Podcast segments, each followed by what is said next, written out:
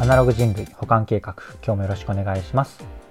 はいどうもゆうとです。この番組は聞いてるだけでほんのちょっと IT リテラシーがアップしちゃう。そんなお得なお話を日々してるラジオになってます。たまたま聞いちゃった方もほんの少し聞いていってくださると嬉しいです。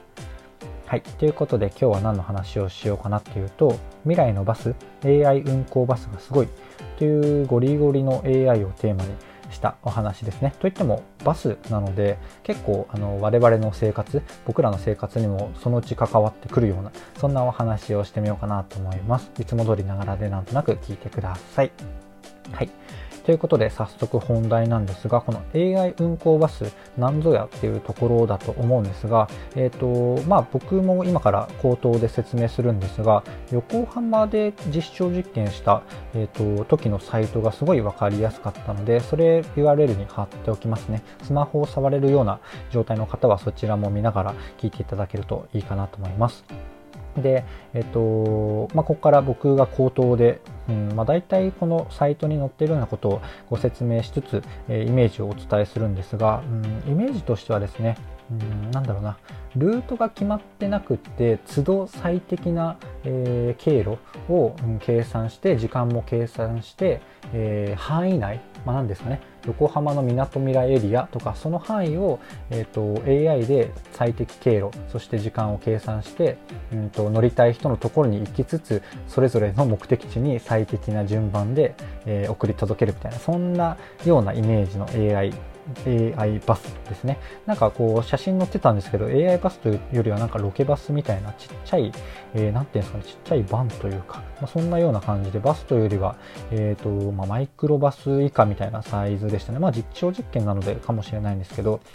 そんなような車を使っているみたいですね。で、もうちょっとだけ僕の言葉でイメージをうん表すならどんな感じかなっていうと、まあなんかタクシーとバスの間みたいなそんな感じなんですかね。えっと、金額で言うと実証実験なので場所によっては無料だったりするんですけど、イメージとしては多分この公共交通バス、えっと、時間は遅れるわ、めっちゃ止まるから遅いわ、みたいな、えー、バス、まあ、バスを悪く言うとそういう感じじゃないですか。で、えっ、と、タクシーはやっぱりこう、うん、自分専用だからやっぱ高いとか、えーと、そういうところがあると思うんですけど結構その中間地点でいい感じになる可能性がある座組なんじゃないかなっていうのが僕の印象ですね。で横浜での実証実験が去年やられていたりとか、えーと、今年は今やってるのかはあれなんですけど11月23の記事とか見ると海浜幕張地区千葉ですね。千葉と東京の境ぐらいのところで、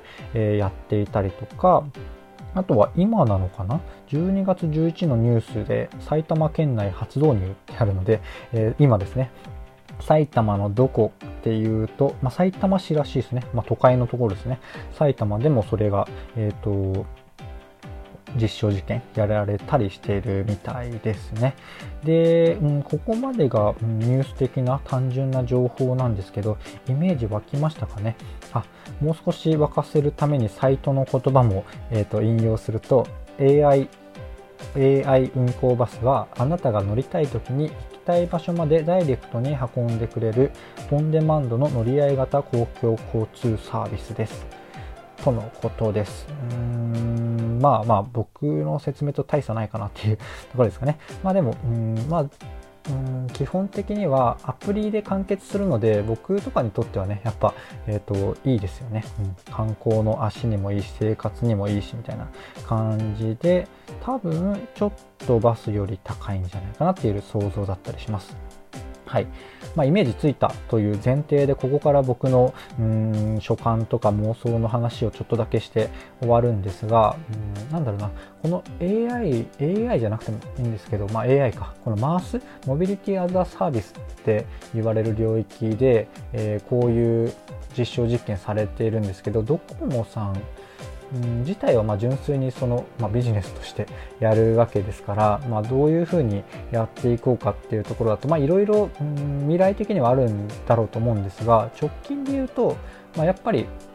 うんと、このモビリティを効率化させるっていうところを純粋にやってるかっていうよりは、えーと、この実証実験でも埼玉県とかではやられてるんですが、えーと、周辺のというか結局なんかこう寄り道するきっかけとかうんなんだろうなえーと、お金を落とすきっかけを結局作ろうとしている部分が結構大きいんですよね。多分、えーとなんか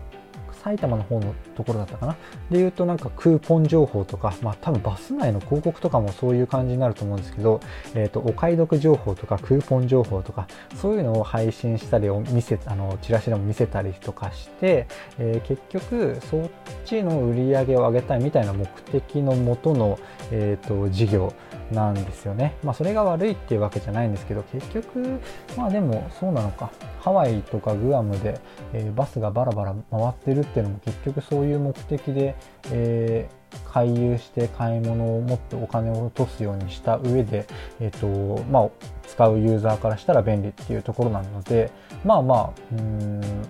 一概には悪いというか、えーと、僕らにとってめっちゃデメリットもあるようなサービスかと言われたらそうでもないとは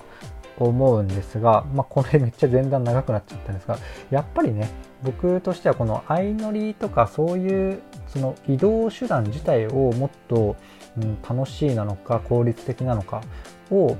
直接的に目指しているサービスの方が、えーとまあ、少なくとも移動に関しては良、くなるんじゃないかなと思うんですよね。まあ言ってしまうと日本では法的なところで難しいというか今どうなってるのかちょっとわかんないですけど Uber ですね Uber Eats の方じゃなくて Uber、まあ、日本でいう、相乗り相乗り白タク的なものなんですがまあ、結局そういうのができたらそっちのがいいんですよね。で今も、まあ、コロナ禍でいろいろあったりとかして僕が、えっと、ずっと応援してるアジットっていう会社のクルーっていうサービスがあるんですね。いつか僕の配信でも紹介したような気がするんですがちょっと初期すぎてうまく喋れてない気もするんでまた、えっと、ご紹介の配信してみようかなと思ってますが、えっと、そのクルーっていうサービスも、相乗りのサービスをやってるんですね。東京の都心だけだったかと思うんですが、えー、やってたりしますと。で、まあ、ただコロナ禍もいろいろあって他の事業に今フォーカスしてたりするんですが、まあ、未来で言うとねそういう Uber とかそういう相乗り系の方が絶対的に良くないですかね。というのもだって車が走っている状態で、えー、まあ、究極で言うと別にどの車でも乗れる状態でうんまあ、行き先とかそのドライバーの評価とか、まあ、その事情によって乗るのを選ぶぐらいなのでなんかそんなにうんとなんていうんですかね。えっ、とまあその AI がめちゃめちゃ、うん、いい感じに回って、えー、バスよりちょっと高くてタクシーよりちょっと安いみたいな。そんな感じのものうーんまあ分かんないですけどね。というよりはなんかそうやって、えーとまあ、ほぼみんなが、まあ、メルカリのような感じでみんなが当たり前につけ使っていて別に毎日乗っけるわけじゃないけど、えー、乗っけたい時に乗っけられるみたいなそんな状態になったらいいしなんならもうちょっと先の未来でいけば、えーとまあ、別に自動運転車がこうちょこちょこちょこちょこいる状態でまあでもそこで言うとまあ結局ドコモさんとかトヨタさんとかそういうところをやることにはなるとは思うんですけどなんかうん途中経過のサービスみたいなそんなイメージが、うん、やっぱ抜けないですね今回のニュースに関しては。まあでも、うん、まあめちゃめちゃ面白い実証実験なので、えー、横浜でやってる時にたまたま仕入れあ僕が今鎌倉に住んでるんですけど去年その今日2019年10月とかだと横浜に住んでいたんですよね。ただこの実証実験、全く知らずに始まって全く知らずに終わっちゃってたので、うん、試せずに悔しい感じなんでまあどっかで試せたらいいなと思ってたりします。いつやってたんだろうな、まあ、ほぼほぼ、うん、伝えたいことはお話できたので、えーと、ちょっとだけサイト見つつ、えー、ぼやきながら終わろうと思ってますが、えーと、2019年10月 ,10 月10日から10月20日あ10日だけなんですね。すごいですね。10日だけの実証実験で結構ちゃんとしたサイトを作って、えー、と今でも、うんと、AI 運行バスって検索したら一番上に出てくるようなところがこの横浜の特設サイトみたいな多分ドコモさんじゃなくて横浜市側が作っているようなサイトなんですかね。うん、なんかすごいしっかり分かりやすく書いてあったりします。あ、でも一番下 NTT ドコモインクって書いてあるドコモ側が作ってるのか。なるほど。まあ、横浜市の予算が大きくて、他の地域の実証実験のサイトよりもリッチになってるっていう感じかもしれないですね。はい。雑談はそれぐらいにしておいて10分も経ちましたので、この辺で終わろうかなと思います。えっと、こんな感じで僕の配信では、えっと、ウェブとかアプリとかテクノロジー的なニュースを題材に取り取り上げつつセットで、えー、お伝えする、えー、僕の考えとか感想とか妄想話がメインっていうそんな番組になってます。ちょっとでも良かったかなとか役に立つなって思ってくださった方がいらっしゃいましたらいいねとかフォローとかコメントやレターをいただけると嬉しいです。はい。ということで最後までお 最後までお聴きいただきありがとうございました。めっちゃ噛みましたね。失礼しました。ではまた。